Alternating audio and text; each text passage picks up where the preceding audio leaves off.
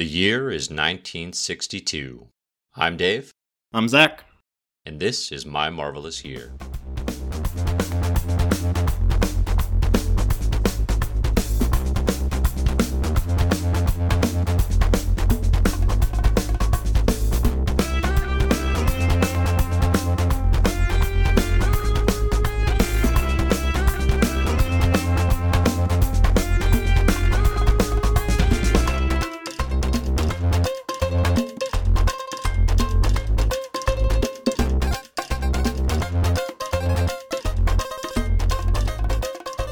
Welcome to My Marvelous Year, a comic book reading club where comic book expert, Dave, and a Marvel newcomer, me, cover all the essential Marvel stories from its origins to today.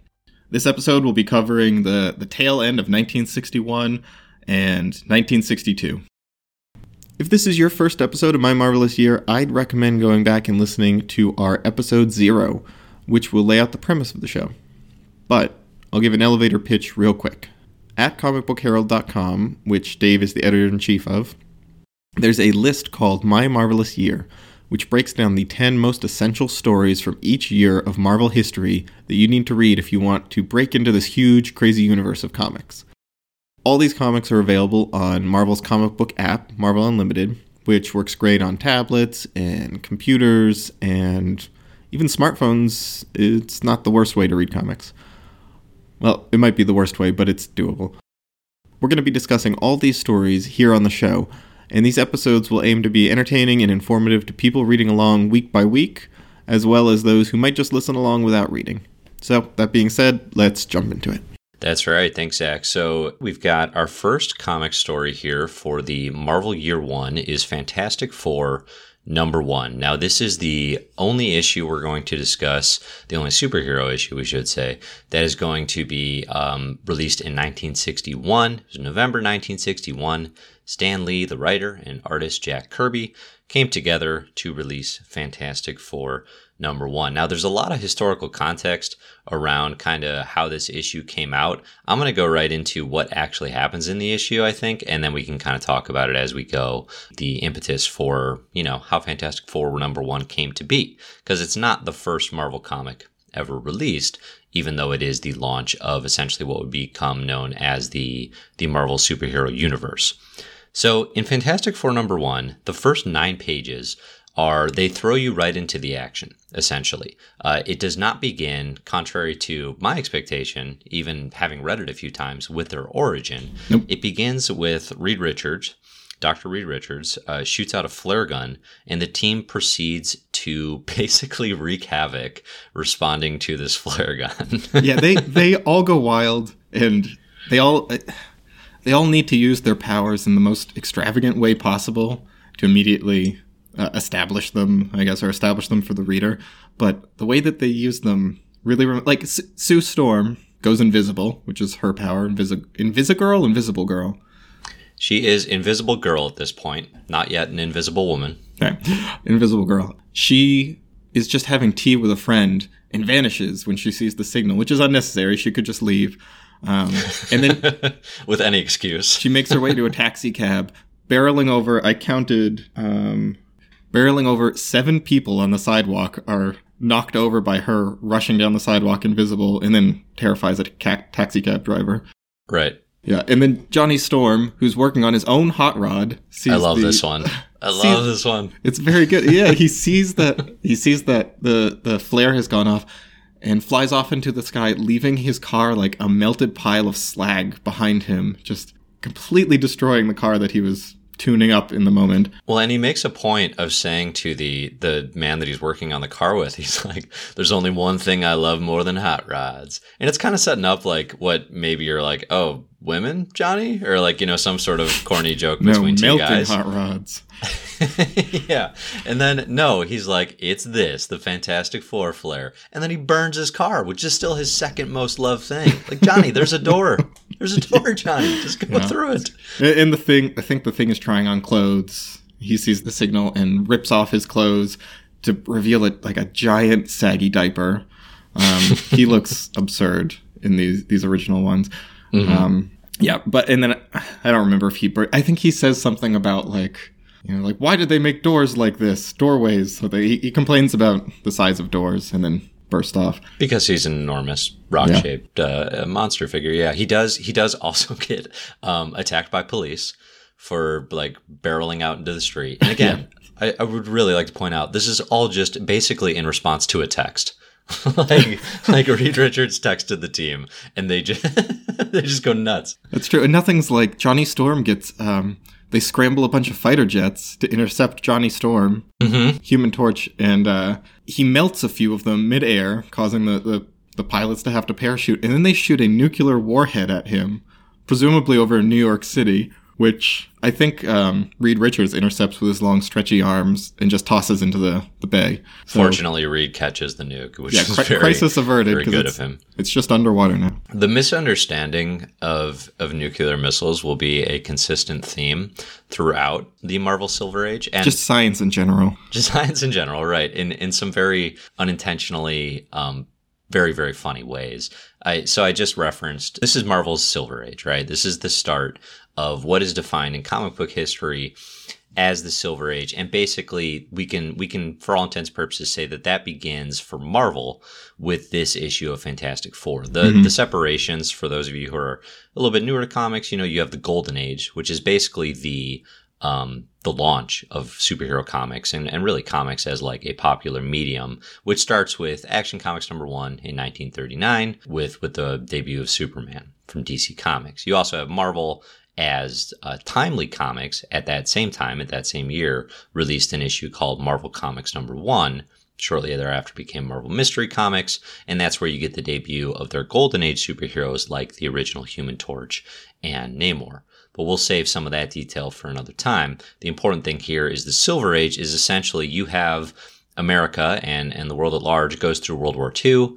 They come out through the 50s, and you get all these um, comic book scares, basically of you know these horror comics and these these violent violent things are damaging the kids. Think of the kids, yep. and that's where you get Fredric Wertham and his whole seduction of the innocent, and basically like comics become kind of tied into the McCarthyism scare tactics, and mm-hmm. they don't really get popular again until superheroes start to make a return in the 60s. So that's like history in brief in brief there's there's a what is that seduction of the innocent you mentioned what is that so seduction of the innocent is dr Fredric Wertham's book that i think outlines my understanding is basically this is his like his testimony about all the damages that comics are doing oh, to the kids. Oh, yeah, I've read about this because you know, and it inferred that you know, Batman and Robin were a gay couple, right? And, mm. you know, encouraging degeneracy among children, among other things. Right. And that's,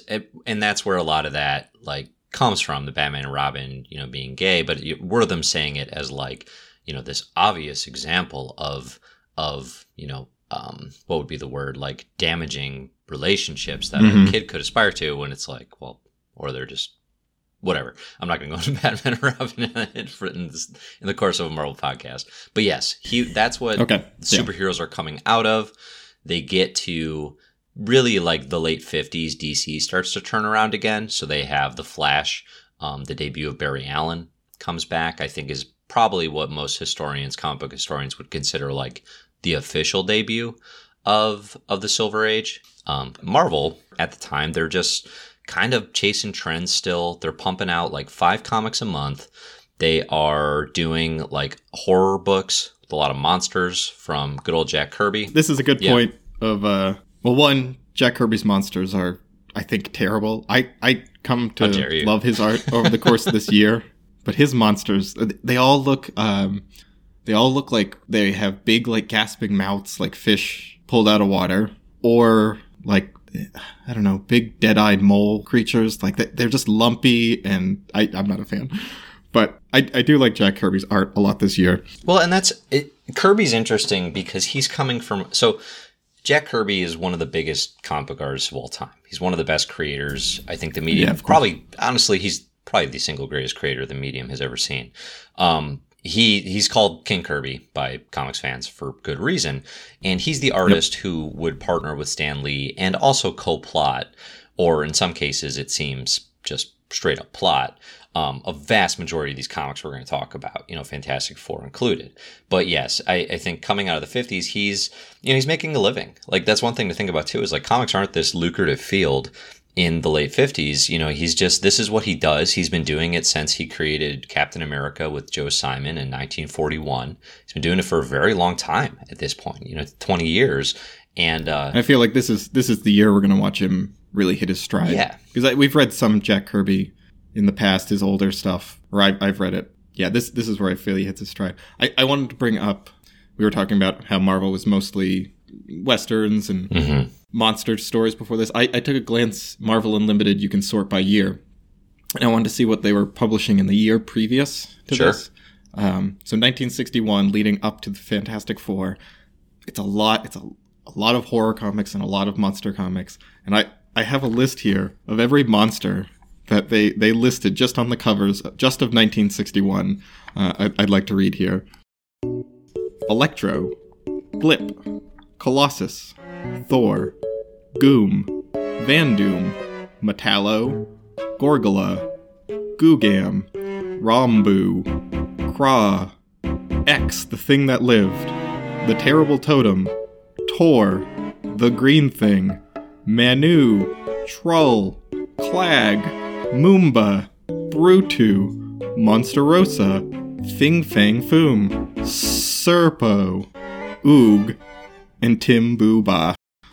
I just just an insane list of of names. Manu is due for a return without question. I, one interesting thing in that is how many of those names. Oh, do you recognize those well, I, that's what I was going to say. Is some of those names, like Fin Fang Foom, has has stayed around as a Marvel villain Yeah? Oh, ish okay. dragon wearing purple shorts. He most famously, I think, in the 2000s, has a role in, in Nextwave, which is one of my favorite comics of the era. Um, but otherwise, some of those are just names like Electro. Well, no, that's not the Spider Man villain. you know, well, I mean, they also have Thor, which is not the the Thor we're. is it two R's later. though? Yeah, yeah. All right. Oh, I can't believe you know that.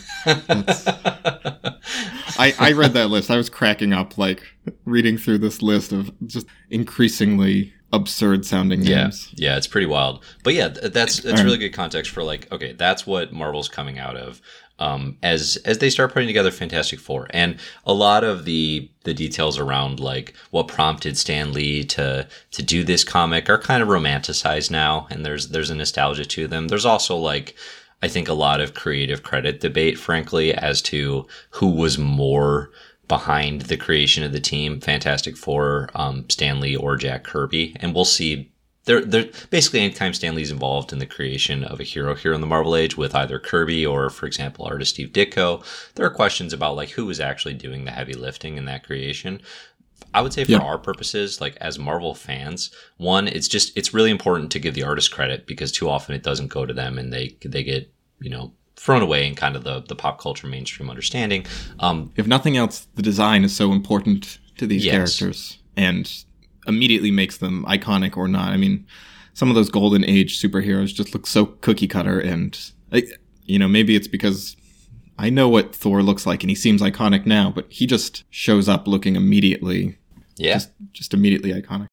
Yeah, let, let's keep breaking down Fantastic Okay, Four. right. So, historical tangent aside, Fantastic Four. So the team assembles, and then once they assemble, we actually get their origins. So they flash back now to uh, basically the team kind of up and deciding they need to steal a spaceship, which is of Doctor Richards' design, uh, because they gotta beat they gotta beat the Reds into space. Gotta beat those communists, right? So space race history is at ev- at the front of everyone's mind, and the Fantastic 4 are like, listen, we can't be beat, and and literally, it's just like there's no broader imperative than being first, as far as I can tell. And this was the year that Americans got beat to space, so there's there's a little bit of sour grapes here. Definitely. And like so Sue Storm too, she pressures cuz Ben Grimm is before they go into space, he's kind of like I don't really want to do this. This is a bad idea in in so many words and Sue Storm's basically like peer pressures him into making Yeah, the flight and calls him a coward.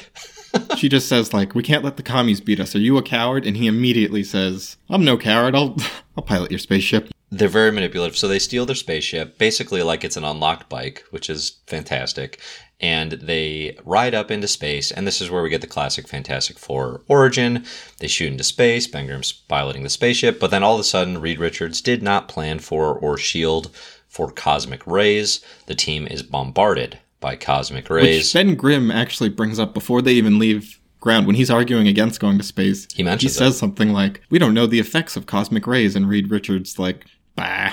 Yeah, I, I one thing that consistently comes out, in, well, really in the '60s as a whole, but especially in this first year in 1962, is Reed Richards makes a lot of mistakes, and he is he is pretty quickly characterized as the smartest guy in the room and as the leader of the team. You know, he's like the kind of the 50s classic like father figure male you know like dominant presence um, he's always got a cigar in his hands and he's you know he kind of talks down to sue as his little fiance Mm-hmm. and that sort of thing um, actually less so in 1962 than than he will but yeah here it's just like he's he's arrogant and he's wrong and it's it's important to note because that has been played with, I think, very interestingly throughout Fantastic Four comics. Um, and he, you know, pretty quickly as the as the team progresses, like he feels guilt over that. He caused Ben's transformation, which is what happens next. The team crash lands very smoothly, I might add. Yeah, yep. it's, it's autopilot. Yeah, yeah, autopilot's fantastic because Reed's a genius, and uh, they land, and and all of a sudden they start discovering their powers, and this is where yeah. Just in case someone someone has not read this and Oh, is yes. this for the first time, let, let's actually go over this. Yes. So, okay. So, discovering their powers, basically, the first thing they see is uh, Sue starts disappearing before their eyes. And it's kind of interesting. Like, there's a horror element that is still at play, definitely in these scenes. Um, it's one thing that actually, like, the, uh, the really, really negatively reviewed Fantastic Four movie that came out in, I want to say 2015, actually did kind of well, where it's like body horror. You know, it's like these transformations are kind of gruesome. Um, and you have, so Sue disappears. They don't know that she's even still there initially, and she starts talking, Yeah. and they realize she's turned invisible. Um, I think next, I think Johnny bursts into flame, Yep. and he's the human torch, right? And then you get Reed. Oh, and uh, Johnny and Sue are brothers. I don't know, brother and sister. yes. I don't know if we mentioned. Yes, that. Okay. Johnny. Johnny is Sue's younger brother, which is the only reason he comes he came along. along. Yeah, So you, right. So okay, let's call it out. So Reed Richards is engaged, I believe, already at this point to Yep. Sue Storm. Uh, which is the only reason she goes along. Just my fiance is Right. going to space, not without me. you you follow your fiance even into space, and uh, Johnny Storm is her brother, and then Ben Grimm is the best friend of Reed Richards. They're college roommates. Yeah. So, um, but yeah, so then Reed starts developing stretching powers, basically, and uh, and then from there you get the most gruesome transformation, which is Ben Grimm transforming into this monstrous and, like Sue Storm says, some kind of thing, which it just happened. Like it just happened, and Sue, Sue's reaction is so mean. Well, the, I, I was just thinking about the fact that, you know, they, they all get named, and it's like, oh, Johnny, you, you lit on fire. I guess you'll be called the Human Torch. Sue, you went invisible. Invisible girl. Mhm. Reed, having the ego, I'll be Mr. Fantastic. Uh, ben, you're the thing. Like, yeah, it's not. It's not super. I mean, nice. he gets short shrifted in both powers and the way that they label him. Yeah, yeah. So they all get their powers, and then basically we come back to present day, where the team is then set up essentially for their first mission. Um, which honestly, once Reed starts explaining it, doesn't seem nearly as urgent as as his flare and the team's reaction maybe indicated. But basically, the the impetus here is they go to uh, Monster Isle, is where they wind up visiting. And you know, I think it's because it, it's because like a bunch of nuclear power plants have been sucked underground by some huge monster, and that's right. Reed calculated that they were living on Monster Isle. Yes, yes. So the, all these power plants are disappearing, um, and again, like they're coming out of the monster comic craze, so it's a it's a really good opportunity to continue drawing jumbo monsters. You have that iconic Fantastic Four number one cover of the big monster coming out of the ground and, and fighting the team. Uh, he does that monster does technically make an appearance, but he's not the big bad here. Really, it is the Mole Man that they find down in the subterranean depths, and Right. he is actually one thing I found interesting about him and about the villains of the of 1962 of Marvel Year One is he's actually very sympathetic. um, it's easy to feel badly for this character because he is bullied essentially for looking weird and being weird into mm-hmm. into this lair. Now he reacts badly, right? It's kind of you know I think today we have a lot of like um, you know the nerd scorned and like there are there are healthier ways to react to this than than taking monsters and trying to a journey to the center of the earth yes become master of monsters yeah exactly exactly um but he he is you know he's characterized he has feelings and emotions he's he's this yeah short guy with a big big nose and uh and like 3d glasses that kind of look like wrap around 3d glasses and an awesome cowl and cape oh yeah yeah yeah good stuff yeah his uh his situation isn't that dis- different from the things, right? I yeah, mean, he's right. he's scorned for his looks, but he decides to go underground, literally. Yeah, and one thing I one thing I love about the thing in 1962 that really surprised me when we were doing uh, the My Marvelous Year reading club the first time, and I was I was really reading Fantastic Four for the first time, is Ben is bitter throughout like really all of 1962 oh, yeah. and maybe beyond. But he's just he's been transformed, and I think it's something that if you know the Fantastic Four in 2018, you know the year we're recording this, Ben.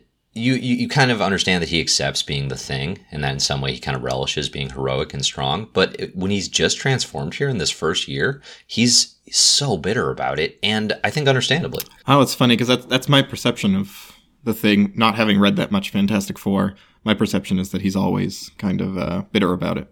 But it'll be interesting, I guess, to see that change if he, uh, you know, becomes accepting over time. Yeah, and I think it's more just like he's not necessarily resigned to it at this point because it just happened. It's fresh, no, definitely, not. right? And and maybe he shouldn't even be. So anyway, the issue basically concludes with the mole man displaying some incredible judo skills. Oh. He mentions that he has, since he spent so much time underground, he has developed the powers of a mole and a bat.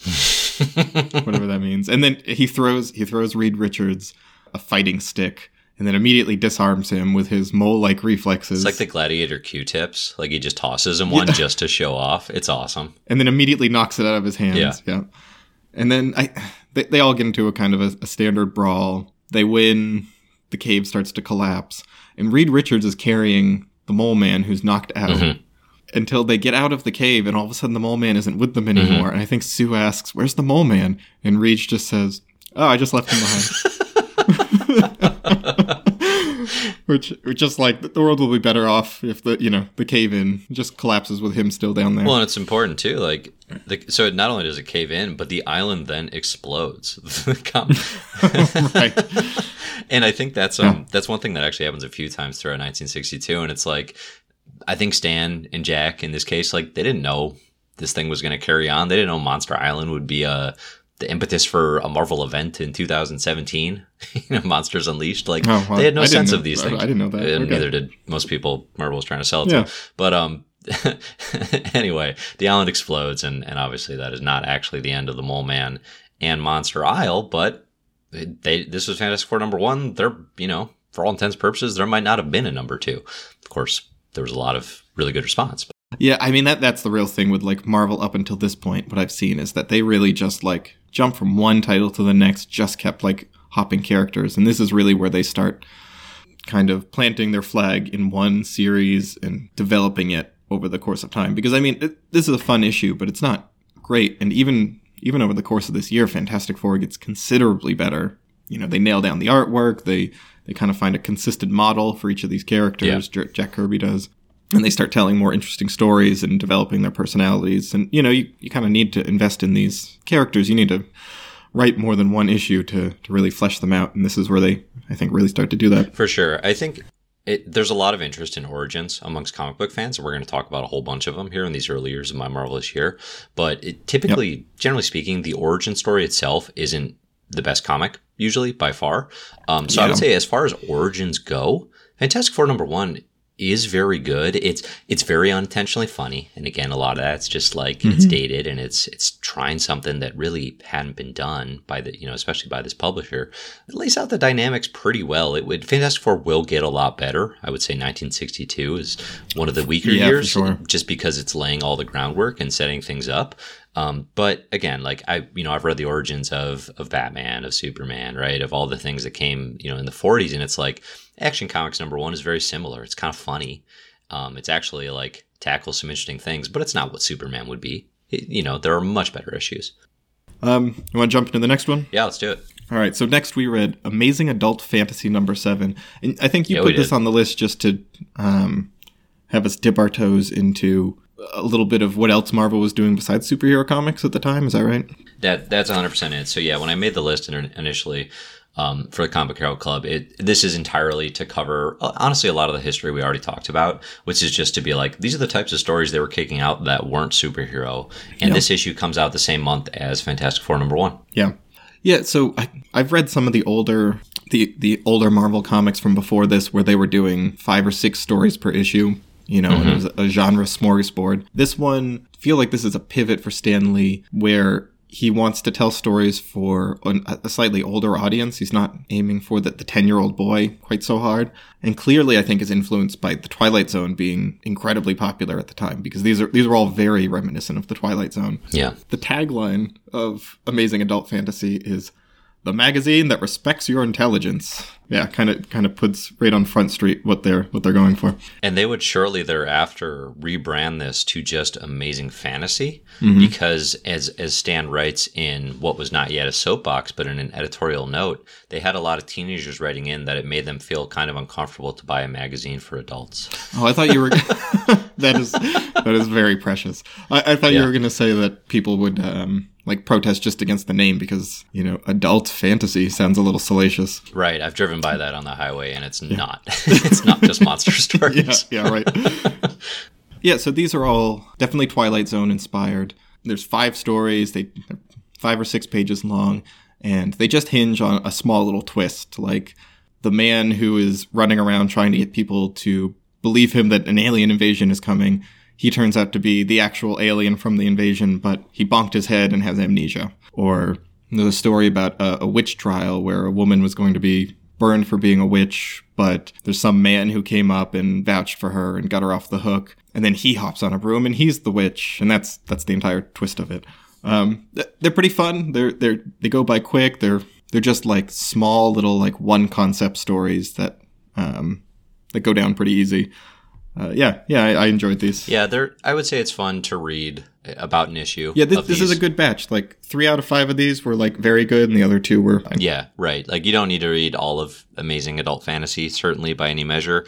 Um, but it is kind of fun to see these types of stories. Again, it's very common in like the non superhero genre at the time. Just these like short Yep. twist based things that are they're not even like morality tales more often than not. Like it's hard to even take away necessarily. Like sometimes it's very obvious, like don't be a crook or you'll wind up in a weird dimension as a flat figure or something. yeah, right. but um, a lot of times it's just like it's a twist. They're just twists. Yeah. Here's a setup, and there's the twist. It's very early Shyamalan. yeah, yeah, yeah.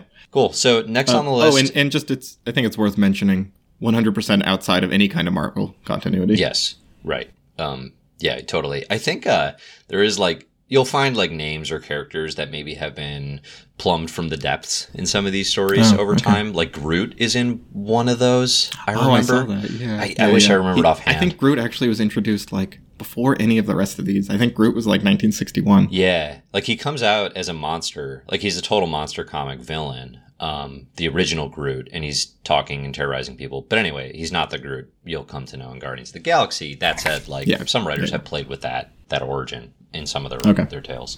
Cool, cool. So continuing on with 1962, we have Fantastic Four number two came out in January, and this is the introduction of the Skrulls. Who are a big uh, spacefaring race in the Marvel Universe. They are shape shifting green. They are green in their natural looks, but they can shapeshift and and change their form into basically anyone. They can be just about anything. Um, but yeah, so the Skrulls are basically the issue opens with Fantastic Four um, again wreaking havoc on town, which actually doesn't seem out of character given given number one. But uh, in this Yep. case, they're being framed. So you have the Thing wrecks a tower, Sue steals a diamond, Johnny melts a statue, which is hilarious to me that that's He's just like, melt. He's. I mean, he's doing. He's doing the good work, melting Confederate statues. Isn't it? Gonna, yeah, sure, right. I don't. I don't know. It, it, it's like it's definitely like a Civil War era statue. Early, early protesting uh, Skrull potentially. Yeah, yeah, yeah. But um, and then you have uh, Reed Richards like shuts off the power or something. Okay, can we talk? Can we pause on that one for a second? Because Reed Richards is the least like destructive. He he just reaches his arm into a power plant and flips the lever to turn the power off for the city, while a man watches. There's a man watching, Yeah. saying something like, you know, oh no, the lever to the city's power. It seems like Presumably he he leaves, and then the man could walk over and turn it back on. But right. let's not get bogged down with that. Right. Yeah, it does seem like that Skrull was struggling for something to do. Um, but yeah. the quick reveal is these are all Skrulls, They're all aliens. They're trying to frame the Fantastic Four and get them in trouble, and it works. Uh, so the Fantastic Four are pretty shortly thereafter arrested by the military. And they are imprisoned. I had actually forgotten that this this section of the comic existed, but the four are thrown into like a military prison and basically all four of them then stage a jailbreak um, of their own accord. So this is something that I typically associate with like Doctor Doom, who will come later. You know, putting them each in a room and, and an elaborate trap. In this case, it's just like getting a feel for the team's powers and how they would each break out of a, you know, a room with no doors, right? It's like each of them finding a way to do that. These these rooms are really ridiculous because it's like Johnny Storm's room is asbestos covered and without any airflow, but then there's just a hole in the wall with air coming in. Yes, And right. Reed's Richards is built without cracks so that he can't slide out, but then he just finds a crack. And the things is just ultra reinforced because he's super strong, but he's still strong enough to break free. Like all the rooms are suited to their powers, but half-assed. Like Yeah. and and then Sue Storm, she just goes invisible, and they go, "Oh, where'd she go?" And they open the door, and that's it. So they just they don't do the basics to trap them. Yeah, it's it's easy escapes, but basically they get out and then they figure, okay, we've got somebody impersonating us. We need to stop these people. Uh, Johnny, I think, pretends to be one of the Skrulls. I want to say to he draw out the rest of double agent. Yeah, Yeah, and that gets the Skrulls out. They fight. They take him down. They say, "Take us to our leader." Essentially, um, once Mm-hmm. they have the Skrulls trapped, and then the Fantastic Four go up to the Skrull mothership to Oh, ask is them to leave. And this is fantastic. So they come up as the Four, and basically they say, "Well, these Skrulls were impersonating us, so we'll pretend now to be the Skrulls," which is clever. Mm-hmm. Uh, they show the Skrull leaders. You know, basically they say, one, the Fantastic Four can't be defeated, so don't even try. Stop you, stop your invasion. Fantastic Four here; they'll take you down. And then they show them copies of Marvel Comics. Journey into Mystery and Strange Tales to show them the sorts of monsters that inhabit Earth and that the Skrulls should be afraid of. It is so meta and so great. they're drawing straight from older comics, right? Yeah, these are these are total Kirby monsters, and they're like I mean, you can tell because they're lumpy, shapeless weirdos. But Yes, I love the inclusion of Marvel Comics within Marvel Comics. It's one Yeah, of my favorite things. Um, later in Fantastic Four, you get Johnny Storm uh, reading an issue of Incredible Hulk, and then he makes a joke about you know Thing looking like a monster, and, and Ben takes great offense to this. sure, yeah, they they use it as kind of a, a subtle cross marketing, or well, not so subtle. Yeah, but- it doesn't make any sense because it's like, well, they can't actually have the comics of themselves. like it's it's like too meta yeah. for their own good, but it's really fun. yeah, no, it's funny. So the Skrull the Skrull leaders are like, yeah, we're out of here. Um, the Fantastic Four go back to Earth, and at this point things get a little wonky because all of a sudden they now have three Skrull- Skrulls to deal with, and you may remember there are four Skrulls because they are impersonating the Fantastic Four.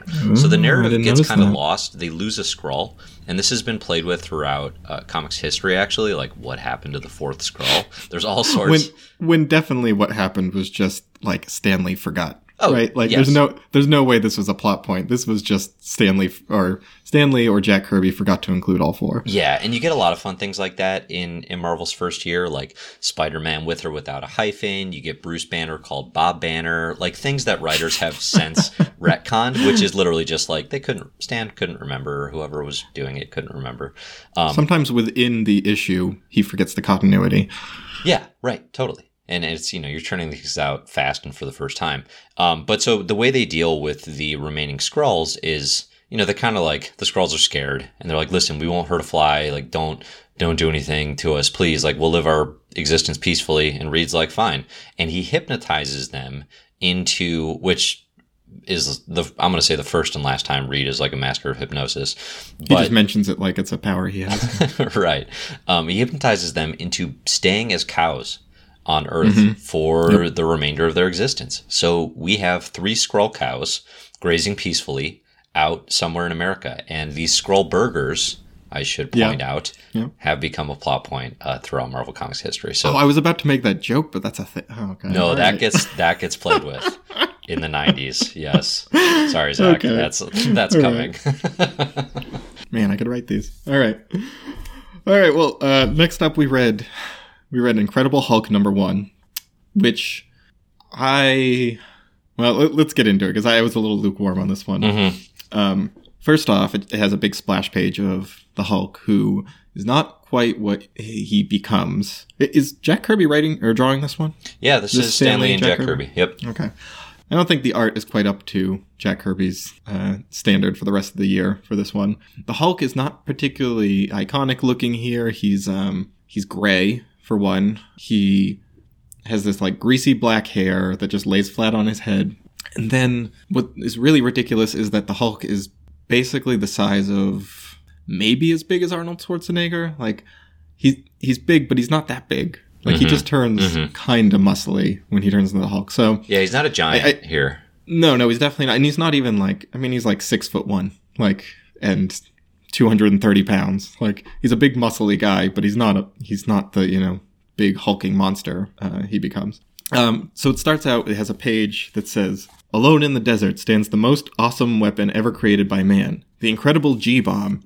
And the shot here is of. It looks like a big tower. I guess it's supposed to be a bomb. It looks like this big, like thirty or forty foot tower, and I'm going to try to say this without having to put an explicit tag on this. It's it's very phallic. Did you notice this? Uh, I didn't. I didn't, but I don't doubt I, it. I, I read that description to my wife. I, I read that, uh, you know, the most awesome weapon ever created by man, and then I just showed her the page, and she immediately cracked up because it is so clearly yeah. supposed to be a penis. I, I don't know if it's supposed to be, but it is 100% how it reads, and I don't know if that was intentional or Freudian or anyway. Um, so it it starts out um, we're on an army base where they're testing the G bomb, which is like the next wave of nuclear weapons, and inside the base is um, is Bruce Dr. Bruce Banner, who's the lead scientist on this, being yelled at by Thunderbolt Ross, who's the brass who's telling the the weakling scientist to grow a pair and hurry up and test the thing. Caution be damned. For some reason, Thunderbolt Ross. What, what's his actual first name? So I don't have to keep calling him that. General Thaddeus Thunderbolt Ross. Okay.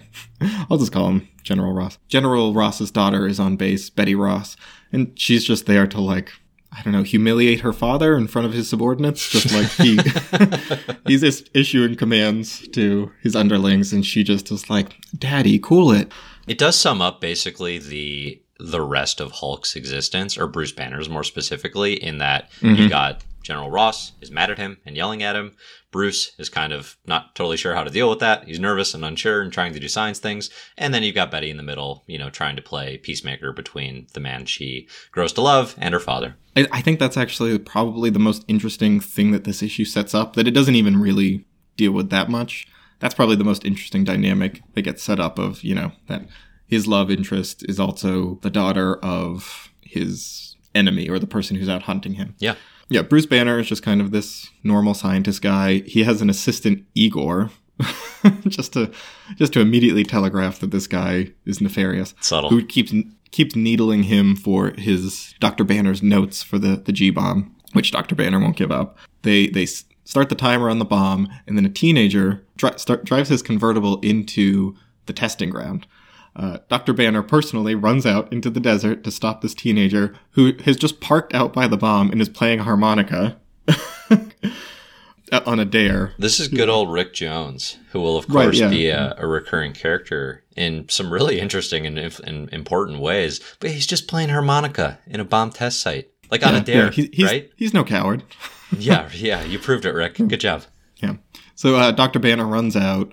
He throws uh, Rick Jones into into a ditch just as the G bomb goes off and blasts him with gamma radiation. I actually I think the art in this one is just so-so, but the shot of Dr. Banner getting bathed in green radiation is pretty cool. Just the way that Uh, Kirby draws that. He wakes up inside the base. Rick Jones has dragged him in. He comes to. He's under observation, like, and he's kind of locked up by the military. The sun goes down, and all of a sudden he starts transforming, which is starts showing that the Hulk's transformation, I guess initially, I, I know this doesn't keep going, is based on like sunset, sunrise. So Yeah. at night he turns into the Hulk, and in the morning he turns back. You know, just like having wear muscles, and he, yeah, he turns into the Hulk. He escapes. Rick Jones tags along. Rick feels a little guilty. He's like, all right, I, I, should Yeah, you saved guy. me. I should Yeah. yeah, keep an eye on you. Let's see. Banner goes back to his house, finds Igor trying to like pilfer his notes. Who knew Igor was going to turn out bad? I really, really Right. couldn't have seen that coming. He's a red spy, of course, which brings in, you know, the Russian operatives Again. on the scene, right? So, yeah, again, it's like this is Cold War era. And this is, I think, actually, the Fantastic Four haven't hit it as hard at this point, but this is like the first time we go into Russia and actually see, you know, their government sort of talking about the Hulk and that sort of thing. Military police show up. Igor gets arrested, and in his cell he has a he has a transistor under his fingernail to sell, send messages back to the USSR. Which actually looks very cool. That's one of my favorite Kirby designs, yeah. I like how Kirby draws his like circuitry. yeah. Mhm. The leader of this like Russian cell is a guy called the Gargoyle, who's this big, lumpy, misshapen, uh, kind of disfigured man who everyone you can tell all of his underlings are terrified of him, and he decides that he hears about the Hulk and he decides he needs to come like coerce the Hulk into working for the USSR. The Gargoyle, who I don't know why he's called the Gargoyle, like he should be called the Hunchback. He kind of looks like the Hunchback of Notre Dame. I don't. Yeah, It's possible they didn't know what a gargoyle was. it kind of sounds. That's that is true. It kind of seems like that. Anyway, the gargoyle loads himself into a rocket and fires himself at America, uh, and then parachutes down like directly on top of where the Hulk is hanging out. He he shows up. The Hulk and Rick Jones are there, and he uses a, a pistol with I think he calls them like slave pellets. Yeah. Maybe I'm inserting that. He he just shoots them with this small gun that immediately like enslaves them to his will. No explanation. Loads them back in, takes them back to Russia, the Hulk and Rick Jones. As they like travel in this uh, rocket jet, the sun comes up, the Hulk turns back into Dr. Banner. The gargoyle, seeing that the Hulk is actually just a man, starts crying. and becoming really emotional at the the idea of somebody so like a, a monstrous figure so disfigured you know, turning back human because he himself is trapped in this this hideous body. And Dr. Banner says that he can bathe him in radiation and turn him normal, but it might affect his brain. And the gargoyle agrees. Dr. Banner does a radiation surgery and turns him into a normal looking man. the gargoyle the gargoyle wakes up and he's pretty normal looking. And he immediately like stands up and looks at a, a picture of Khrushchev and starts yelling at it. Like like it starts yelling at it, you know, that uh, you know, he doesn't believe in his cause anymore. He not only cures him of, of his, you know, malformed looks, but he cures him of being Russian, which is quite, quite the yeah, radiation right, yeah, path. yeah. You just he cures him of communism. Uh, he frees Dr. Banner and Rick to go back to the United States, and then he blows up his own base, presumably with him inside. But I'm sure this is not the last we see of the gargoyle. Yeah, it's very it's very Mole Man esque. Um, Yeah. really everything about it. Kind of like I was saying, you know, he's sympathetic. He's he's the the one who is kind of put upon, much like the Hulk. Um, and then it ends with an explosion of his base, which is Yeah. a familiar ending as well. Um, yeah, th- this gargoyle actually is is pretty infrequent, um, but he's an interesting Hulk number one. I think, like you were saying, Hulk number one, you get the origin, you get the story. If you love origins, cool. It's not the best the Hulk would be.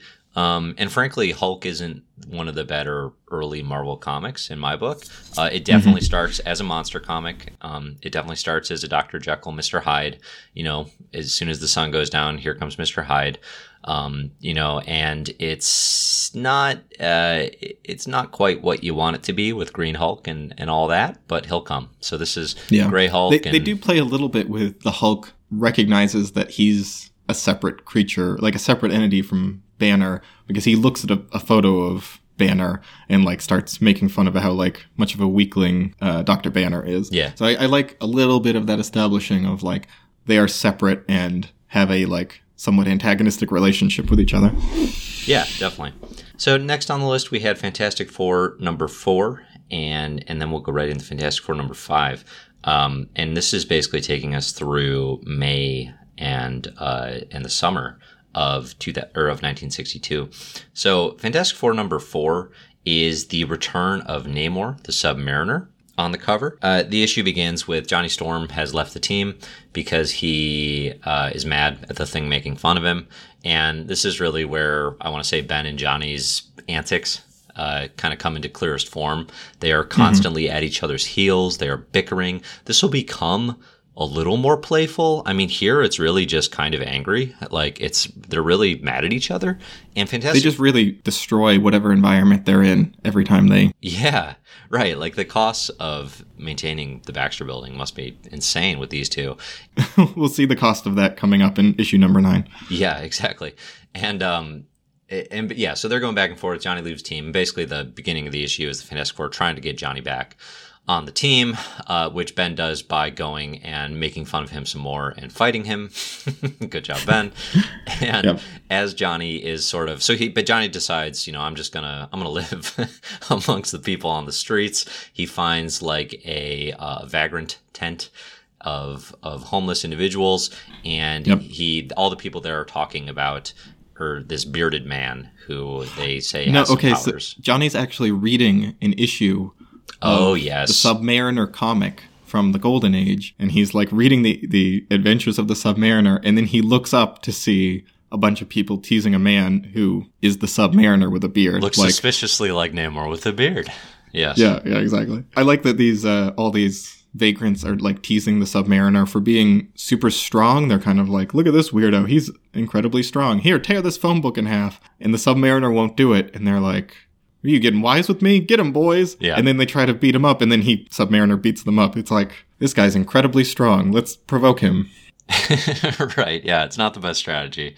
Uh, Johnny then is like, wait, no, he's not just a really strong random guy. Look at this. And he sh- proceeds to shave and give Namor a haircut with his flame, which is one of my favorite panels of the year for sure. Yeah, it's very funny. Um, and and of course, it then reveals a perfect Namor who was around in Marvel's Namor. Golden Age. He's one of the first, the Submariner being one of Marvel's Marvel Mystery Comics' first hero, and uh, and then Namor basically once he sees who he is, is cured of his amnesia, which he has apparently been suffering. From. He's cured of his amnesia when Johnny Storm just picks him up and throws him in the ocean. Oh, the water does it. You're right. Yeah. Yes. We haven't actually said who Namor is. So Namor is he's like a prince of Atlantis who's half human, half Atlantean, who I think featured prominently in the Golden Age.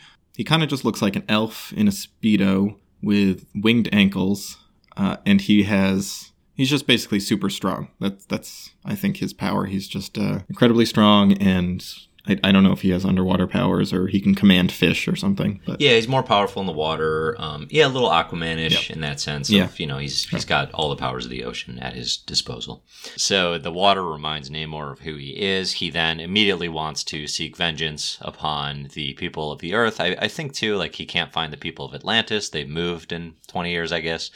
Yeah, um, like Atlantis has been ruined by nuclear testing, and it's it empty. So he's yeah. so he's yeah, I would say rightfully mad in that case. He releases sure. Giganto, uh, giant water monster, and he starts you know attacking, and and of course this brings the Fantastic Four to the rescue to stop Namor's assault on the surface world, and they fight Namor for a while uh, before Namor sees Sue Storm, the Invisible Girl, for the first time, and instantly falls in love, says she is the most beautiful face he has ever seen. I believe uh, the first thing he says to her is, Will you marry me? or something to that If effect. you will be my bride, I might show mercy to the rest of your pitiful race. Which is a huge, uh, huge proposition. And Sue, I think rightfully is like, how can I make that decision? Like, obviously. She I'm, kind of almost is like, all right, I guess maybe. Well, she's like, if it's for everyone, I guess.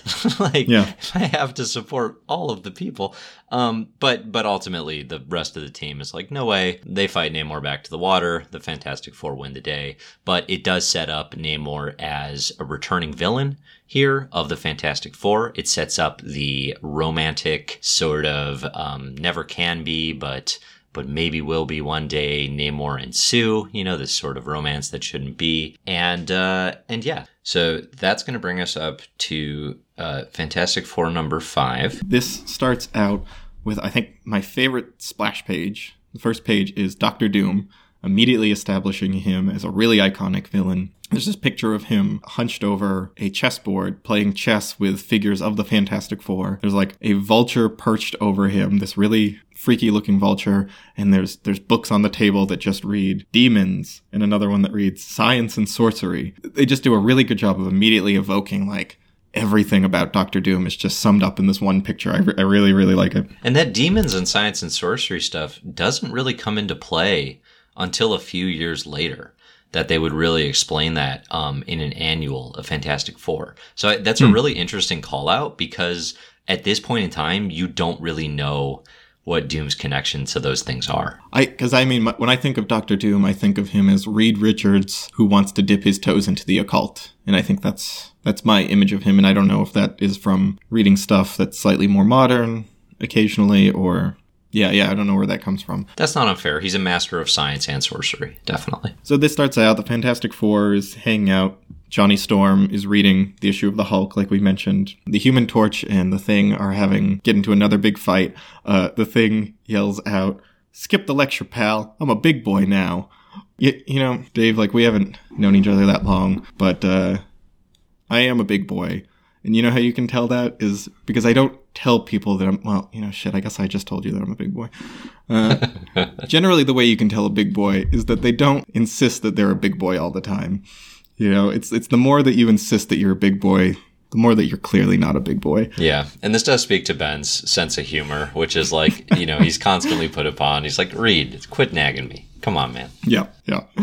So, uh, Dr. Doom gets in what looks like a, a, helicopter with a shark face on the front. Which I didn't realize um, was shark faced like the first three times I read this. And I only observed that this last time. I think it's only like one panel that makes that clear. Like it doesn't make sense he, why his helicopter would look like that, but it's awesome. I mean, it's, it's cool. Yeah. Uh, Dr. Doom flies his helicopter over the Baxter building where the Fantastic Four are headquartered and puts a big net over the whole building to capture the Fantastic Four. And then Reed Richards sees him and, you know, recognize him as Doctor Doom, Otto Van Doom, and proceeds to tell his origin, which is that they were in school together. Doctor Doom was a scientist just like him, but he dipped his toes in the dark arts. It shows something like he had his head in some contraption and his assistant was like, Are you sure you want to keep trying to contact the netherworld? And then the machine explodes, disfiguring Doctor Doom's face, which we don't see. It's all wrapped in bandages. And then Doctor Doom makes a trip to Tibet to study the mystic arts. This is something that I feel like comes up a lot. Tibet is synonymous with like mystical powers for Stan Lee, uh, and I think Marvel Comics for a really long time. Like Doctor Strange in Tibet is a big thing. I know the Inhumans are in Tibet, right? Like, yeah, T- Tibet just seems it's doing a lot of heavy lifting for the Marvel universe. Yeah, it is kind of the go-to. Just it, you know, it's interesting in that in a Marvel universe where they invented Latveria, um, not not you know, I think within this issue, um, where Doctor Doom is the ruler of, uh, you know, why did they just like invent a mystical land. why it's why yeah. it's actual Tibet that has all the yeah. mystical properties. Yeah. But yeah, you're right. So uh, Doctor Doom, um, he he takes Sue prisoner, convinces the rest to come with him peacefully, and he takes them back to his castle in Latveria, which is a fictional nation. I don't know if it establishes that Doctor Doom is the ruler yet, but it's not important to this. He tells them, tells the Fantastic Four, the three boys that in order to ensure Sue's safety, he'll release her if they use his time machine to go back in time and retrieve Blackbeard's treasures, which they agree to because Doctor Doom is apparently he's evil but he's honest. Reed assures everybody. They're also standing on the time platform, um, which they do not realize and do not have a choice. right, yeah. So he sends them back in time, basically become pirates for a while. The comic clearly shifts tones into this little swashbuckling adventure, and they have their fun with this this pirate tale. A bunch of a bunch of pirate battles ensue, and then it's revealed that in in their disguises they've all dressed up like pirates, and the Thing has a big black beard on, and it's revealed that the Thing going back in time is actually Blackbeard, which is a kind of a mind blowing twist as far as time travel is concerned. like what? the, the Thing relishes the opportunity to be this pirate king and tries to send back Reed and Johnny Storm alone, but ultimately a, a, tornado sweeps them up and they all get pulled back together and they end up going back in time, back forward and back forward in time. Back to the future? Is that, is that what you want to say? Oh my god. exactly. They end up going back to the future, but they they leave the treasure behind. They fill the tre- the chest with heavy chains to trick Doctor Doom. Uh, they show up, or the chest is empty. So much happens in these issues. That we're trying to recap these, but just so much happens in these, and they they fly through so many plot points all at once. It becomes kind of it all becomes a blur. You know, let me jump off that because it's that's a really good point. And one thing we really haven't talked about yet is we're reading these in again 2018, 2019. These came out in 1962. The style, if you're familiar with modern comics, the style of these comics is so different. They are mm-hmm. dense in a way that comics today are not. They have so much text and so much story, frankly, oh to them. yeah. And they're all just about one and done. You know, they all come out and it's one single, what are they, like 26 page mm-hmm. um, stories. And it's, there's just so much to them. They flip through chapters essentially because they were trying to get kids flipping through the periodical on the newsstand oh, to think yeah, that there were more to, than one story. I wanted to bring that up is that, I, yeah, it, it's all one story, but every 20% of the way through the comic, so every four or five pages, begins a new chapter, even though it's you literally don't need to distinguish these as chapters. They're all one I, big story. You don't need to, but I actually kind of like it when they're this long. Hmm. Like it actually sets a nice little like, oh, okay, I'm at the next stage of this thing. Um, but yeah, these they take a lot longer to read and they're a lot longer to go through. I mean, I yeah. find that it takes me about 10 minutes if I'm really savoring a modern comic, a modern superhero comic. It takes me about half an hour if I'm really reading one of these for the first time. If you're not uh, skimming, it's, yeah. it's about three times as long. Yeah. Yeah. Jumping back in, I'm just going to uh, hurry through this. They get back, a fight ensues. Standard Fantastic Four fighting um, with all their powers. They they escape Doom's fortress, flying away. I think in the Fantastic Car, or they steal a helicopter or something. They they light Doctor Doom's fortress on fire, and as they're flying away, Doom is standing at the window, shaking his literally he's shaking his fist out the window, saying, "I hope he burns my fortress to the ground, so that none will ever learn my many secrets." Mm-hmm. uh, yeah, you can't one up Doom, which is awesome. He then proceeds to fly away in a jetpack, which he has, which is which is also fantastic. Uh, and again, I think this speaks to like they didn't necessarily know Doom's castle would be back. Now, Doom happens to make an appearance in Fantastic Four number six, so certainly they weren't that far off. this, this actually yeah. was this was probably one of the first issues I legitimately enjoyed it. Um, I think this is the best. The, the artwork the was really good. Jack Kirby's action point. design really works here. The pacing is generally pretty good. I mean, the story is a little all over the place, but like Doom is an excellent villain here. He really gets established right from the beginning who he is, and uh, yeah, I, I really enjoyed this one. I think this is the turning point. The, the art really gets established here. So like previously, The Thing and Reed Richards both had this real like ape-like look to them, and they look. I mean, The Thing doesn't look human, but he doesn't look quite so mushy anymore. And the Reed looks more like a normal human being. The I think I just said the Reed. Reed Richards looks like a normal human being. If he starts going by the Reed, I will not be opposed to that. that would be awesome. Yeah. Yeah. So this one's good. I like this issue a lot. I think if I was going to hand people two issues from from 1962 and say like, hey, read some early Marvel comics, see if you like them, it'd be Fantastic Four number five, The Origin of Doctor Doom, and probably Amazing Fantasy number 15, which is the origin Interesting. of Spider-Man. I would have gone Fantastic Four number five. This one and Journey into Mystery 83, mm, Thor's origin, which about you're about to talk to as much as I love Spider-Man. Yeah, so let's let's go into Journey into Mystery. So we're going to do two issues here that I included. So this is the first um the first indication that my marvelous year will not just be 10 issues per per year because that is nearly impossible to reduce marvel comics to. Um, mm-hmm. there will be 10 stories. In this case we kind of go 10 and 11 lumping two thors together. But you get issue number 183 of journey into mystery is the introduction and origin of thor. And then issue number 185 you get uh, another thor story but in this case you get the origin and introduction of loki. So starting with issue number 183 you have the Stone Men of Saturn. They land on Earth, and it kind of begins looking just like one of these fairly familiar alien tales.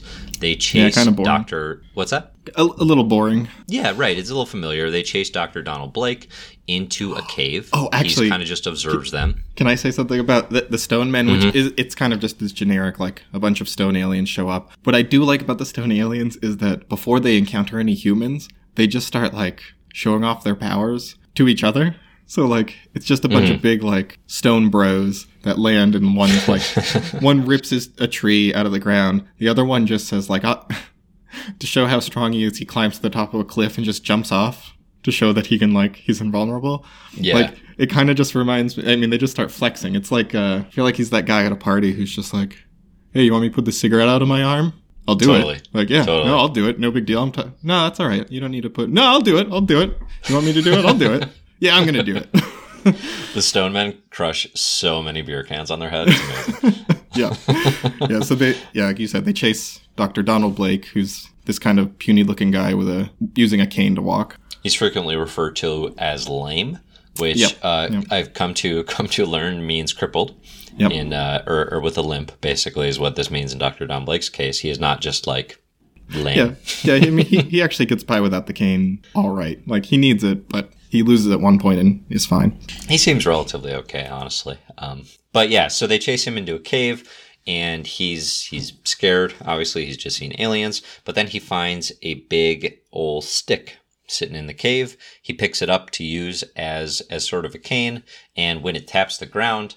Am I? Do I have this right? Yeah. When Yeah, it taps yeah. the ground, it turns, or he turns into. He taps the cane and it turns into a hammer. And whoever so holds this hammer, if he be worthy, may contain or may have the power of Thor. Do you tell And that? Did you say that from memory? I, I don't think I got the end right, but yes. Okay, pretty good. Okay. um, so he turns into Thor and he realizes, you know, he is now the Thor of Asgardian mythology, which is, I think, pretty instantly like kind of a wild concept because he also sort of recognizes he's still Dr. Don Blake. So you have these two minds inhabiting the same body. And it's honestly, I always have a hard time, like, kind of understand because it, it's been played with different ways throughout comics history. You have Thor where he's just Thor, like Yeah. he's just the god of thunder. But then you have it where he's Dr. Blake who transforms into Thor, but Mm-hmm. also realizes he's inhabiting the body of Dr. Blake, right? But Right. in this case, it's like I'm Dr. Blake and I'm Thor at the same time. It's he, he doesn't go full Thor. He doesn't start talking in Old English. not entirely no. Yeah. And it's an interesting com- concept because as someone whose whose main exposure to Thor is the Marvel movies, this is a pretty foreign concept. Like those movies don't Yeah. dabble at all in that he's really two people. Well, you know, Thor is Thor. He's just the Norse god. And here, it, it's a secret identity or kind of a dual identity. Yeah, they've really done away with the the dual identity component of Thor for the MCU, which honestly I I think was a good call. Yeah, yeah. I think it Simplifies just muddy things. Yeah, Yeah, but in the in 1962 here, uh, everyone has a secret identity. Like every Marvel hero that is introduced, they all have secret identities for a very long time. I remember Oh, thinking well, this. except the Fantastic Four, right? They're they're out. oh, really open, good point. Really good Yeah, point. They yeah. are Which is are which is something that really sets them apart. Yeah, it really does. It really does. Um, that's a really good point. But even like Iron Man, you know, MCU famously comes out as Tony Stark very quickly. Uh, That doesn't happen in the comics for an extremely long time. Yeah, I was surprised reading that Iron Man, Captain America are both both have civilian identities. yeah, Cap too. You would think, but but no. And, and Thor Thor looks great here. He's immediately like Mm. super iconic, like drawn to model, like the Thor that you know if you've read comics. Like this is the Thor The comic that Thor, you know, right? Yeah, he's the, got the big wings on the helmet. He's got the long flowing blonde hair.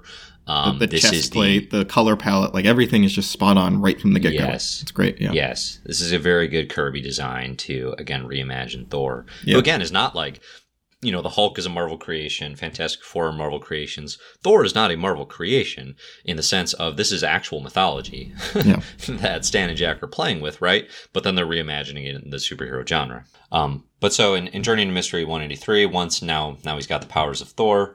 Um, Dr. Don Blake, he goes and he fights the Stone Men of Saturn. He forces them, and it's just a big classic Marvel brawl. He forces them to return to their home planet and stop invading Earth. Now, it is, I will call out here, the Stone Men of Saturn might seem like a one off. They do actually come back in Really? Planet Okay. Hulk in the 2000s. Oh, uh, right. Greg Pak, the writer, rehabilitates the the Stone Men in kind of an interesting way that uh, that Thor Ragnarok movie fans will recognize was- as Korg. Ah, I was about to, I was about to ask about Korg. Yeah. Yeah, Korg okay. is a Stone Men of Saturn uh, uh, beautiful. breed. He is the Best MCU character.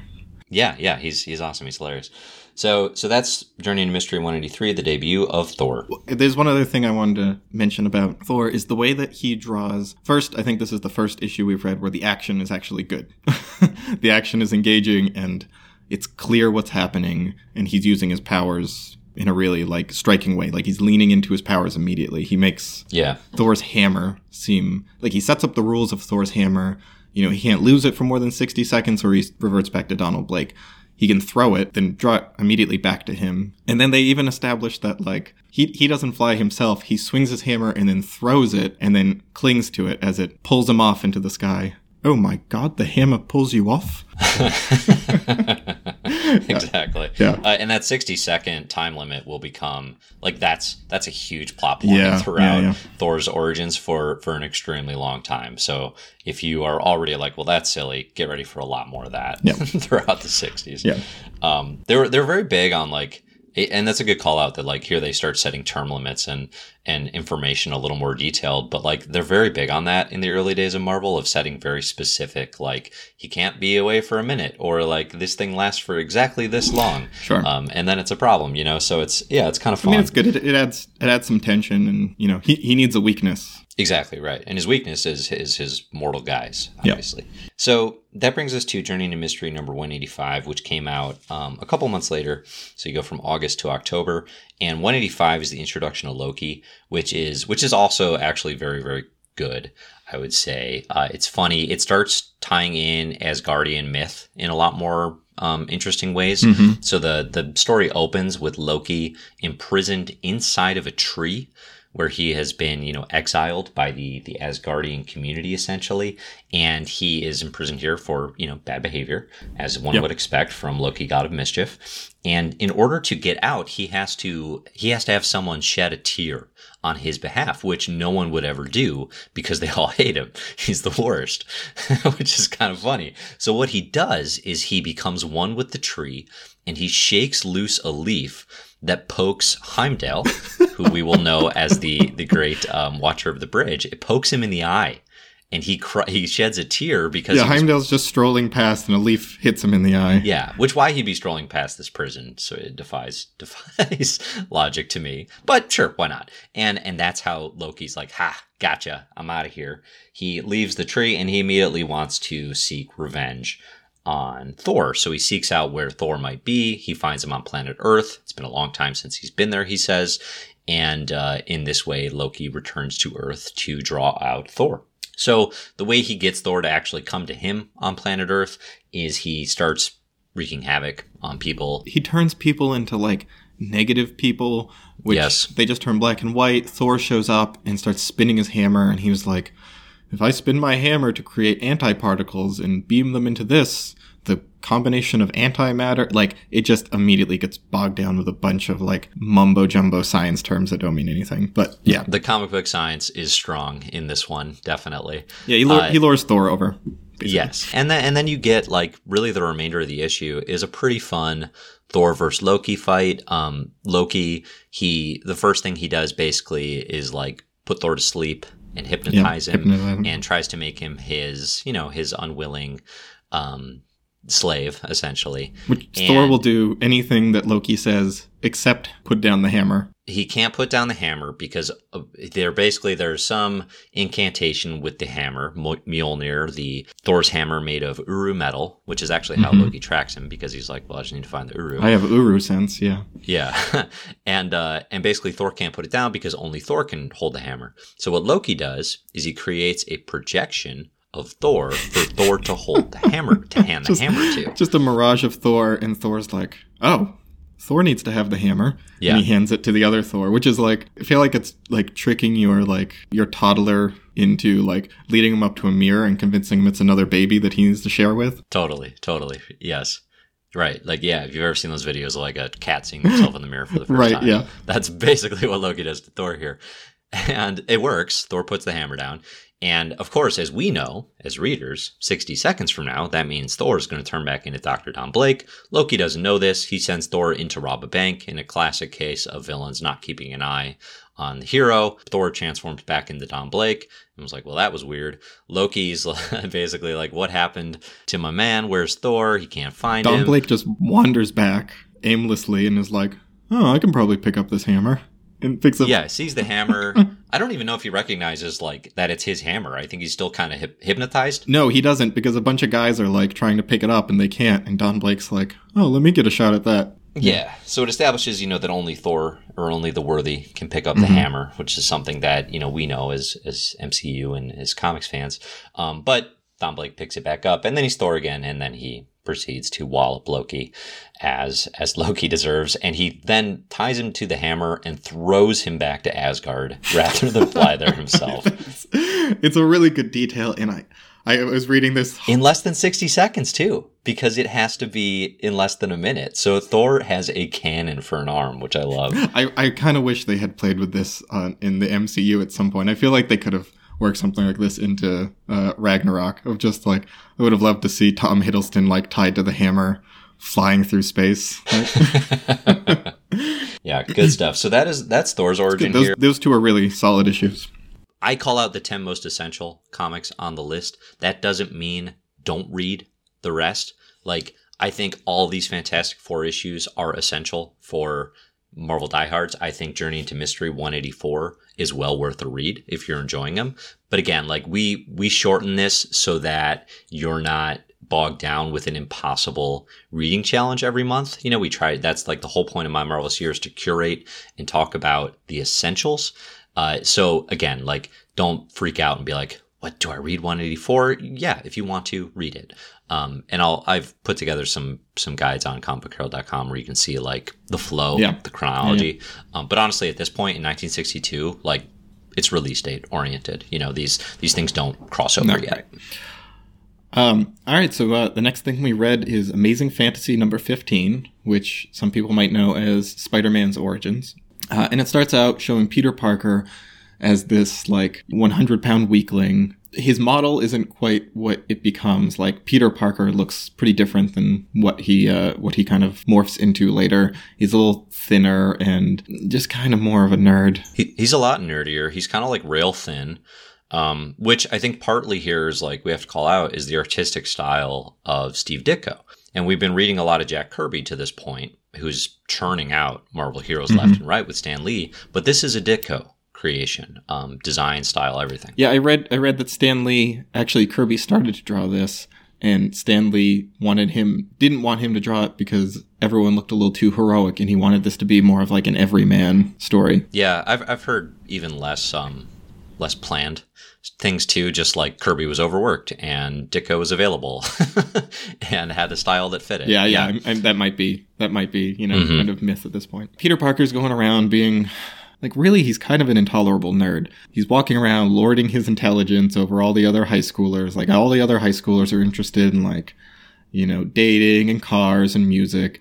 And Peter Parker's here trying to, like, there's a girl, I think she's on the arm of, like, a football player. And he's like, Hmm, um, well, if you would like to join me for the science exhibit this afternoon, uh, and then you know they say like, yeah, can it, nerd, and drive off, and uh, and then Parker immediately starts like mumbling to himself like, I'll remember that they treated me this way. Like they'll be sorry someday. They'll see. They'll all see. There's a little Revenge of the Nerds going on for sure with him. Um, he is bullied. I mean, to his to to his credit, he is bullied without provocation at times. He he is bullied. Okay, let me just go on the record. Like it is 2018. Yeah. Bullying is a real problem, and I think it deserves all the attention it gets and more. Like, and adults should do all they can to help teenagers, you know, understand the dangers of bullying.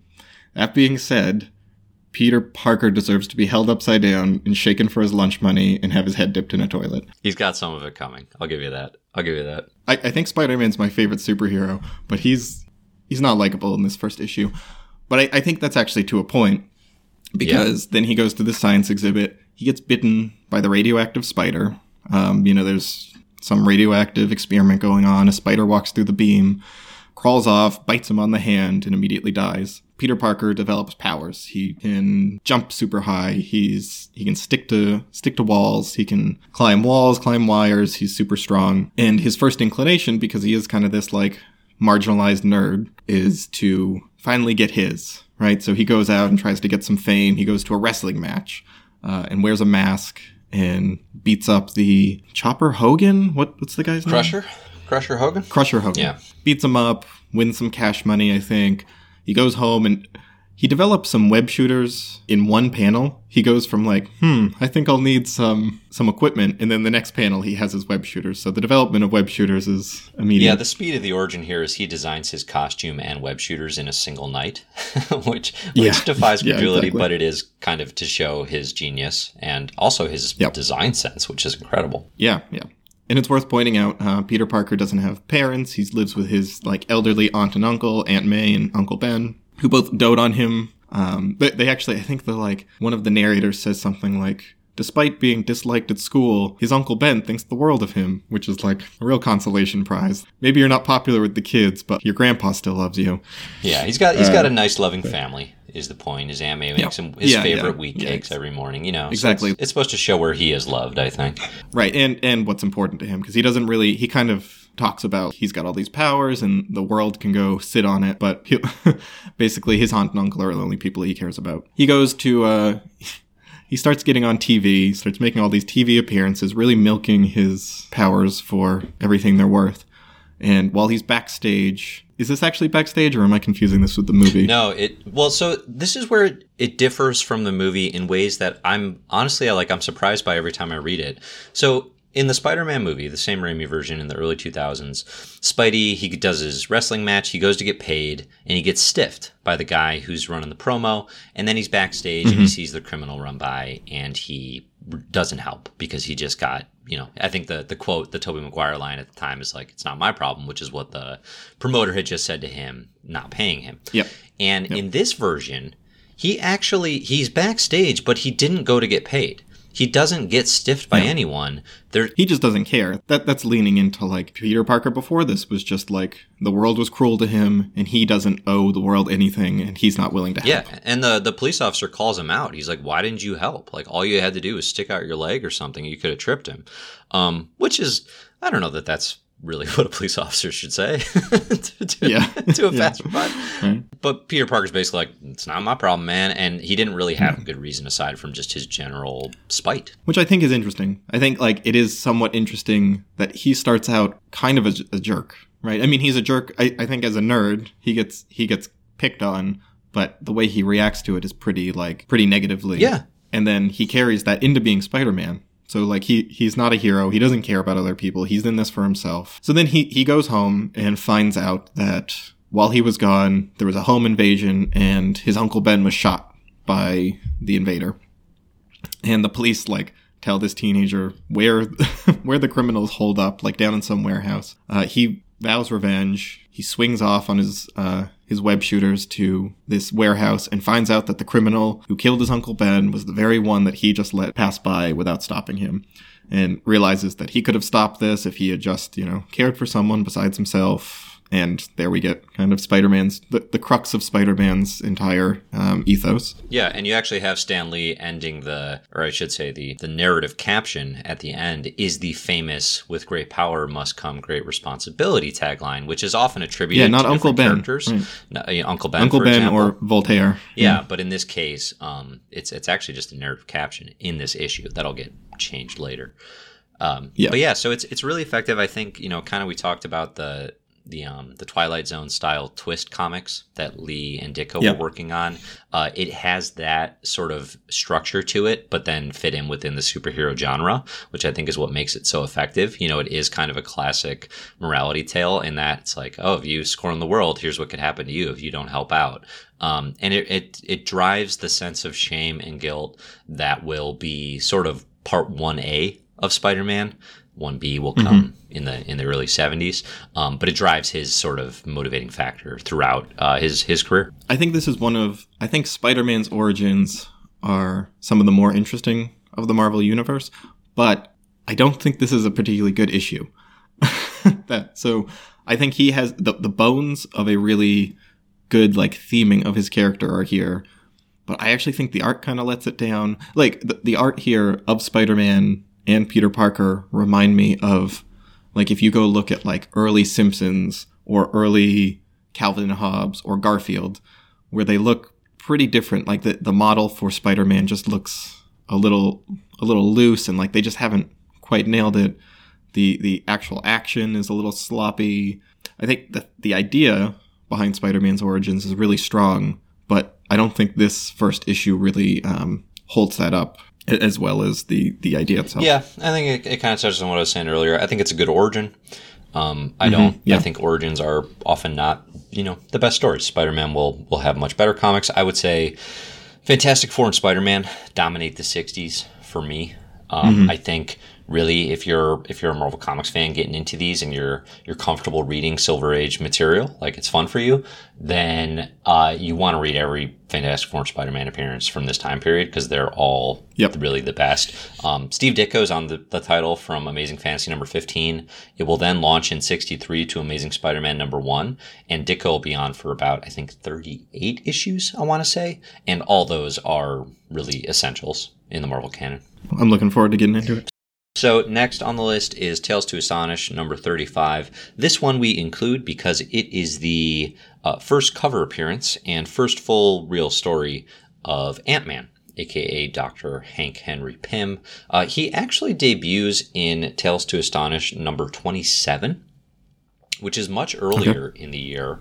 Uh, that story is, I think it's called The Man in the Anthill, and uh, it it is the origin of Hank Pym. He develops this serum that turns him that allows him to go super small. He then is able to communicate with ants. You kind of get all that, but it's really in the style of one of those um, those earlier non superhero genre comics, and I think is often deemed like semi inessential as a result. So that's why we jump to number 35 here, because this is where you really get uh, Pym as a like a hero of a sort. Um, this one is probably, and we talked about the Hulk being, you know, very uh, very Cold War and Russia spies um, trying yeah. to get to him. This one is probably the most Cold War oriented in that Yep. uh, you have Russian spies are are all over this lab Pym's working in. He's working on an anti-radiation formula, so they send some spies to go and get this from him. As they're doing so, they take Pym's lab assistants hostages, but Pym, of course, escapes by going into Ant Man mode. And he puts on his costume and his helmet, which allows him to communicate with actual ants. He doesn't drink it, which I actually found surprising. I just sort of assumed that was how the formula he was literally taken. he just pours the vial out onto his own wrist, and that's it. Yeah, yeah, which is which is interesting. I could see like he's probably just got carpet like constantly shrinking as the stuff spills onto the floor. Yeah. But his costume does. I would call out. They they make a point of saying his costume has unstable molecules, which I found interesting because that's typically associated with the Fantastic Four's costumes. Reed develops Okay. these unstable molecules so that you know the the torch can burst into flame or Sue can turn invisible without you know losing their clothes every time. And uh, Pym somehow has that. So there's the implication that either the, he created it, they both created it, or that Pym and Richards have been in communication. Now, as the shared universe is only really coming together at this point, it's it's really just using the same language. But if you're if you're a Marvel nerd, there's a no prize here for figuring out you know how to create unstable molecules. Yeah. Yeah. So It- the science in this, I, I actually, I, I thought this issue was pretty dull. Yes, There's no characterization. There's no greater theming to it. It's just Dr. Pym has this formula to turn himself into an ant. He finds out how to communicate with ants. Russian spies break into his lab. He turns into an ant, fights them off. The end. Pretty much, pretty much. Yeah, uh, Ant Man's not my favorite, really ever. Um, they will get more interesting. I think Pym, Pym gets a lot more interesting as a character when when the Wasp appears, when Janet Van Dyne Yeah. comes onto the scene, definitely.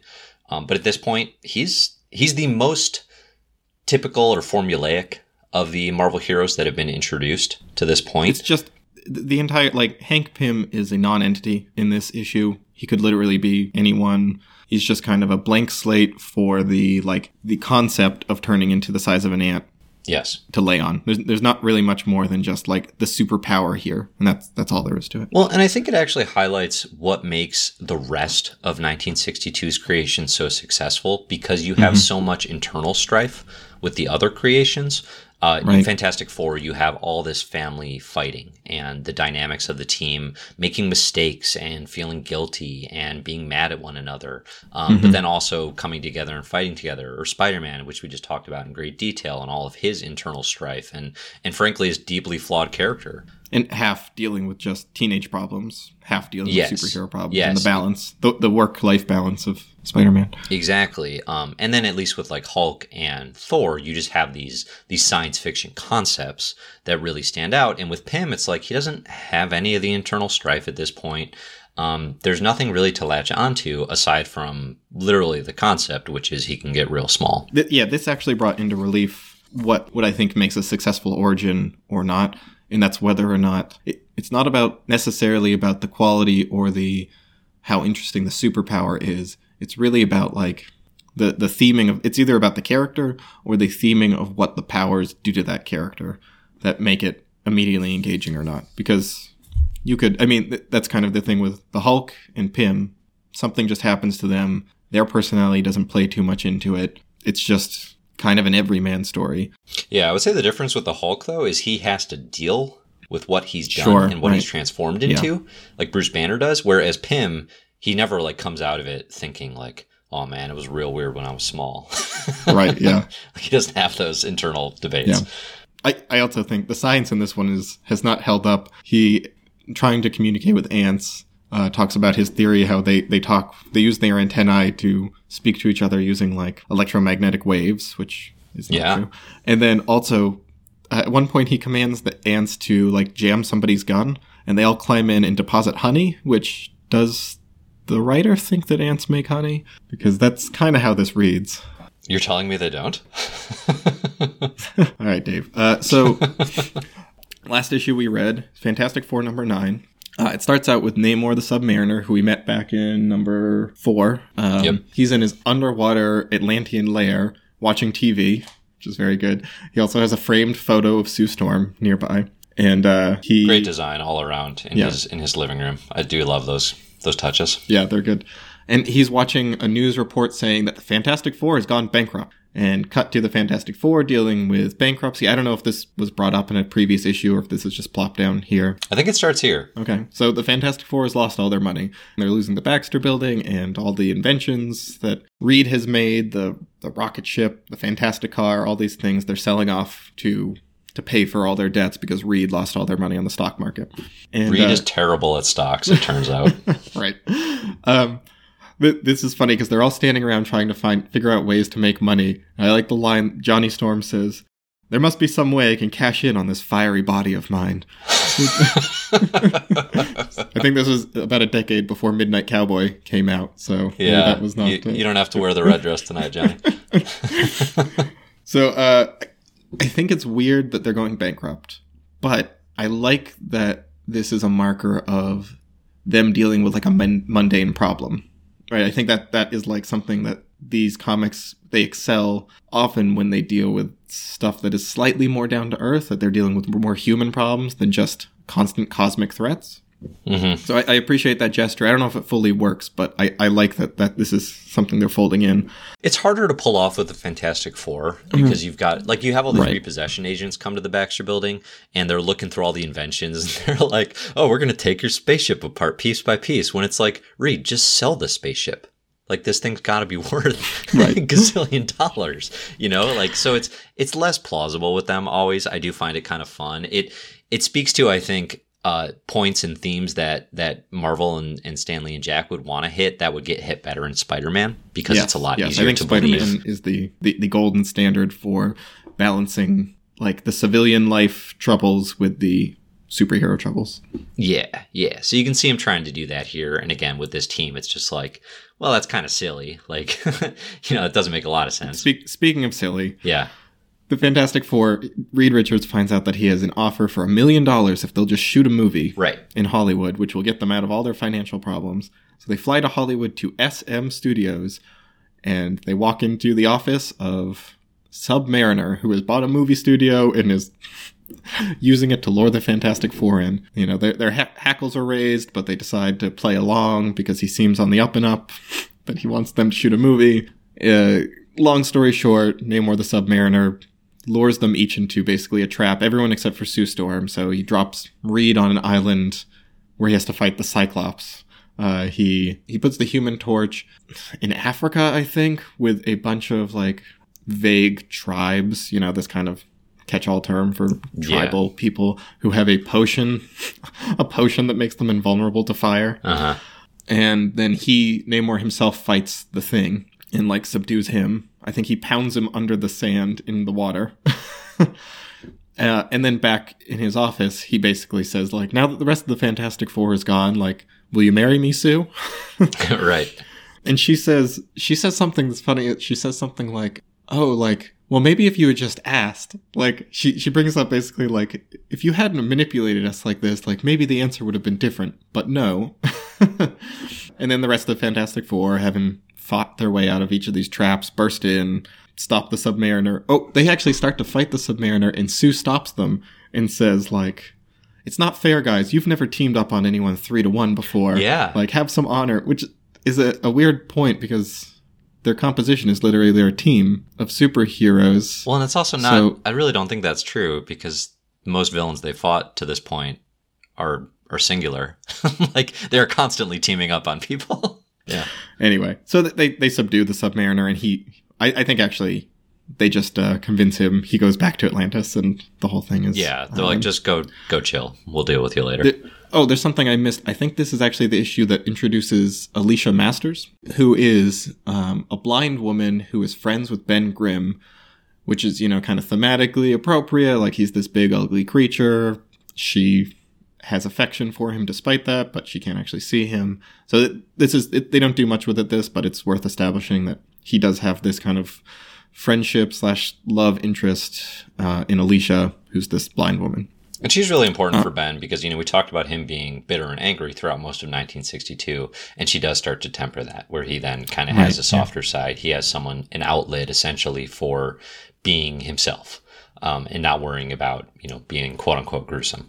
So, yeah. There's one other thing in this comic that uh, I think illustrates something about Stan Lee's writing and how verbose it is through all this because mm-hmm. we talked about this. These issues are long, they're filled with a lot of text. And I, I think part of my problem with them is that he, you know, I mean, they're right, they're kind of writing some of these rules as they're going along and totally. establishing the rules. But he breaks that kind of cardinal rule of show, don't tell because he definitely tells a lot. There's there's a big splash page of the thing fighting Submariner. They're on the beach mm-hmm. wrestling. Both of them are talking to each other, like talking about what they're doing. You you can see that they're fighting.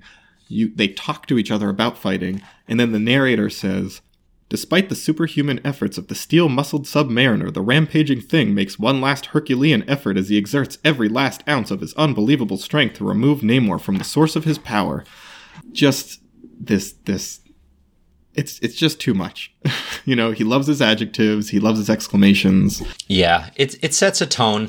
It's if, if you're reading these with the with the um the the haze of nostalgia, it's kind of fun, but it, it's definitely a constant. It's a common complaint, I should say, amongst yeah. readers today.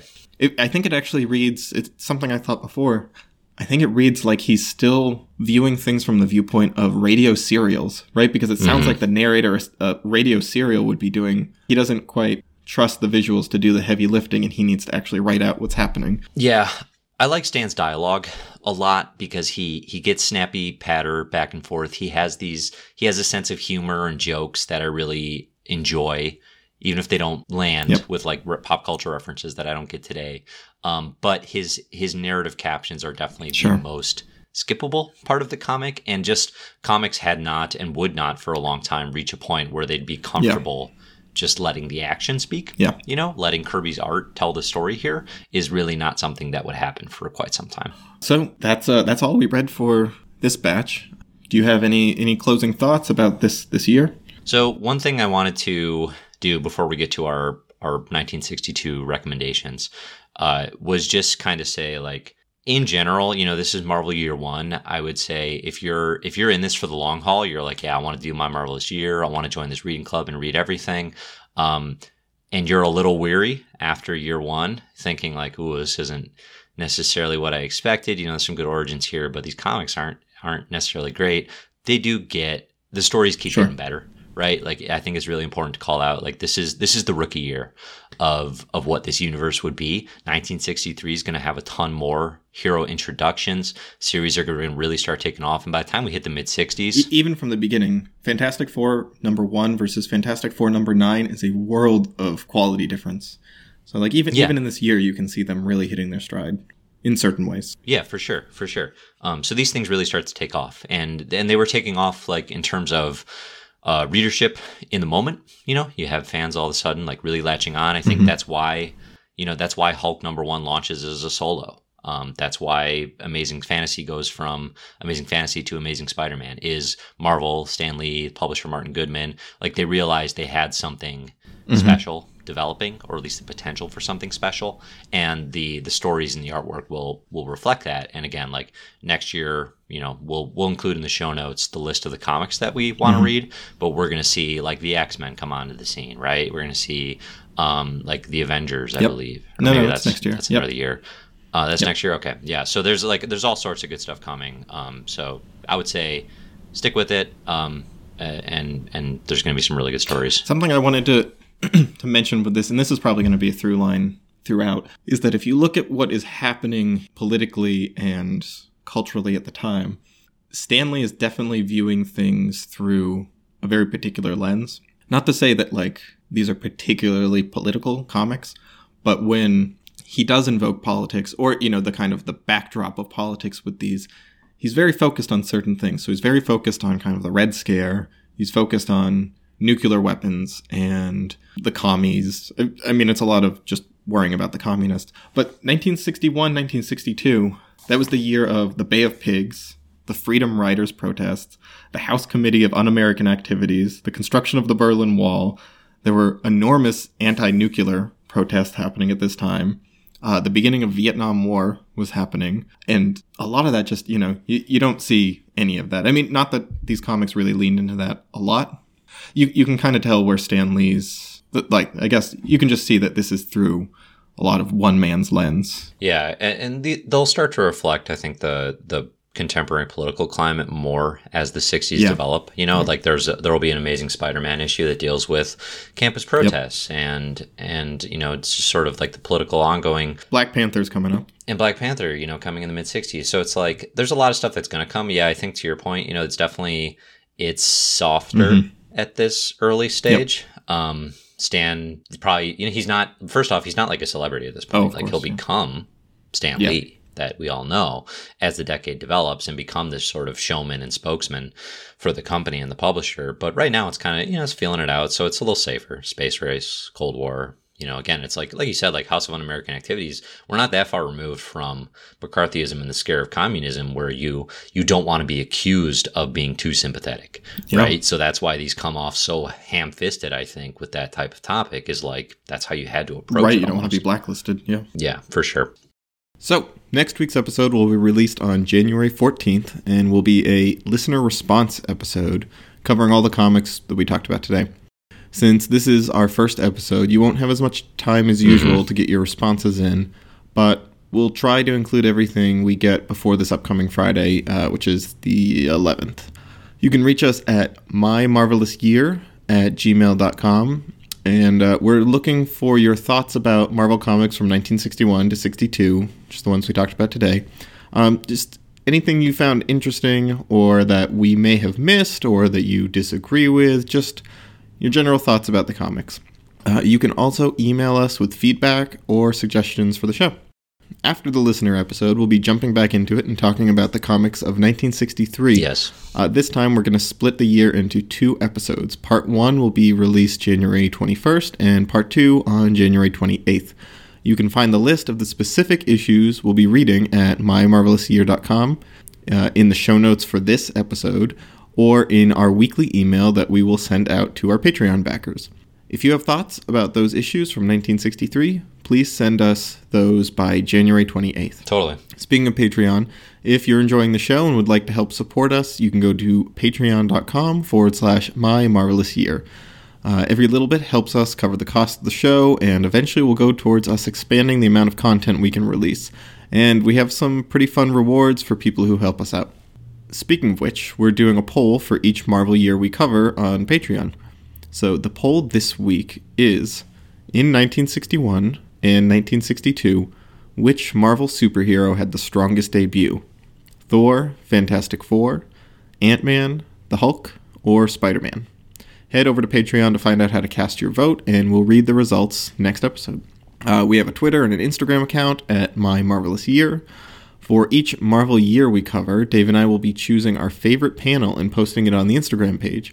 So, if you're a $3 backer of the Patreon, you have a chance to be one of the five backers I'm going to randomly choose to pick their favorite panels of the year for us also to post on the My Marvelous Year Instagram account. And since we're just starting out, rating and reviews on iTunes are huge for us to gain visibility and grow. And mm-hmm. we really just appreciate the gesture. I'm looking forward to see seeing what people think about the show. Uh, you can check out Comic Book Herald, which is Dave's website, for the full list of my marvelous year, as well as like a million other reading lists. It's really great. It's really comprehensive. If you want to get into comics, there's no better way to have him kind of be your Sherpa through it. Oh, thank you. Yeah, yeah, no problem. Our opening and closing theme is Children's Sport by Disasterpeace. You can check out his work at disasterpeace.com. So that was 1962. Thanks for listening, and we will see you next year. See you next year.